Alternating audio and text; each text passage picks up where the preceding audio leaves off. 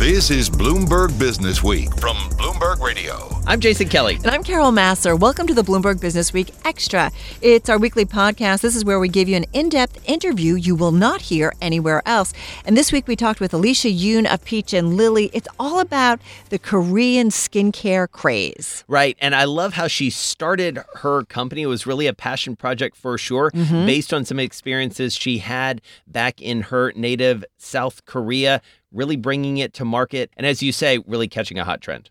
So we're here with Alicia Yoon. She is the founder of Peach and Lily. And first of all, Alicia, for our audience, you're a small business, you're a growing business, but tell us exactly what business you're at.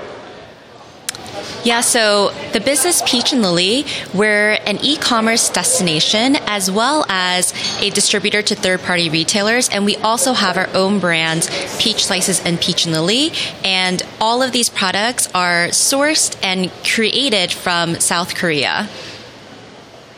Well, let's get into that because, all right, as Jason said, this is an interview made just for you. I mean, I like my creams and lotions and potions and all that stuff, but I've noticed a growing trend where a lot of cosmetics and skincare in particular is coming out of South Korea. What is particular about what's going on in South Korea that's really captured everybody's imagination and fascination? So what's really interesting is South Korea is one of the most competitive beauty industries, and it's really driven by how demanding consumers are there when it comes to their skincare. So skincare in the US might not be something that you're talking about all of the time, whereas in Korea, skincare is really seen as a form of self-care. So when you're a tiny toddler learning how to brush your teeth, you're also learning how to do your skincare. So there's so much knowledge about skincare, and therefore the consumers really push companies and brands to produce some of the best skincare products available in the global industry. And so it's a very competitive market with incredible innovation and one of the most high-tech beauty R&D countries in the world. So Alicia, the market is big, but it is competitive. Tell us how you decided to break into this and sort of the early wins and maybe some of the early challenges. Yeah, absolutely. So I started Peach and Lily in 2012, and going back a little bit in time, I had actually studied as an esthetician in Korea where I grew up, and I fell in love with skincare. And since then, for really the last 20 years, I've been giving facials to friends and families, nights and weekends. And in 2012, I was a consultant at the time, and one of my clients was a big global beauty brand, and a cosmetic chemist stopped me and shared with me, Korea has some of the most scientifically advanced formulas. And that was so exciting for me, and at the same time I was bewildered. We live in this globalized world, and yet these super advanced skincare products were not available stateside in 2012. And so, that was literally the impetus to start Peach and Lily, where I thought when it comes to skincare, people want products that truly work and give you these big, big results that push boundaries, and curating the best of the best Korean beauty products from Korea. So curating the best of the Korean beauty products and bringing that stateside, that was the mission, so that people could be all the more empowered in their skincare journey. Listen, we're Bloomberg. We love to throw some numbers. I mean, we're talking about South Korea exporting about $2.6 billion in skincare products annually. A big part of that market is the United States. But what's interesting, Alicia, about what you're doing, because I kind of get confused a little bit when there's so many different consumer products to choose from. How do you vet your products? Because from what I understand, you guys take months before you actually accept a product to sell on your website. Yeah, so our curation process is something that we have stood by since day one with zero compromises, and it takes a few months to curate. We talk to the best dermatologists, estheticians, and beauty insiders in Korea to really keep our ear to the ground on what's trending and what we really need to bring stateside. We do consumer shop-alongs. We interview the brands and their cosmetic chemists. And then we also focus group test everything stateside. And so ultimately, if we're looking at a list of, let's say, 100 brands, only 5 really make the cut and onto our platform.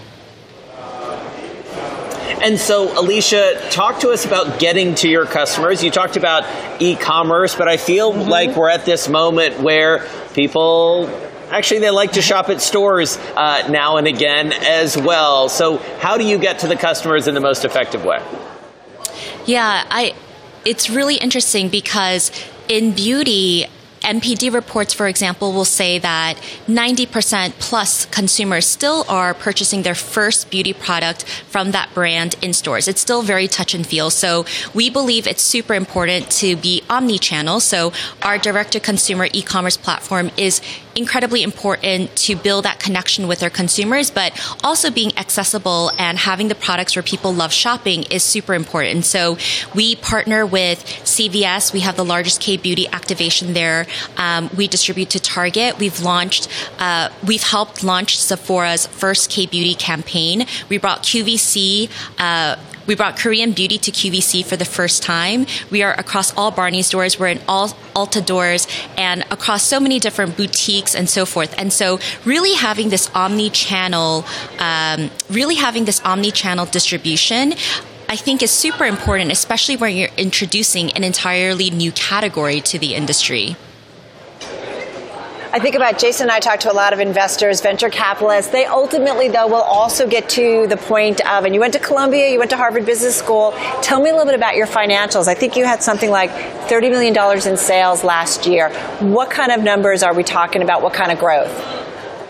Yeah, we're really excited. Last year in 2018, we had $30 million in sales, and we're particularly excited that we actually didn't take on any institutional funding to get there. And I know that there's a lot of different ways that you can grow a business. And, I always like to share that growing it organically is actually, a really great option as well, because it actually really encourages you as a whole company to be very data-driven and ROI-driven and be smarter every month to really understand how each investment play that you do in marketing or product development will pay off and keep that business sustainable. And we didn't have to sacrifice on growth rates to get there without taking on institutional funding.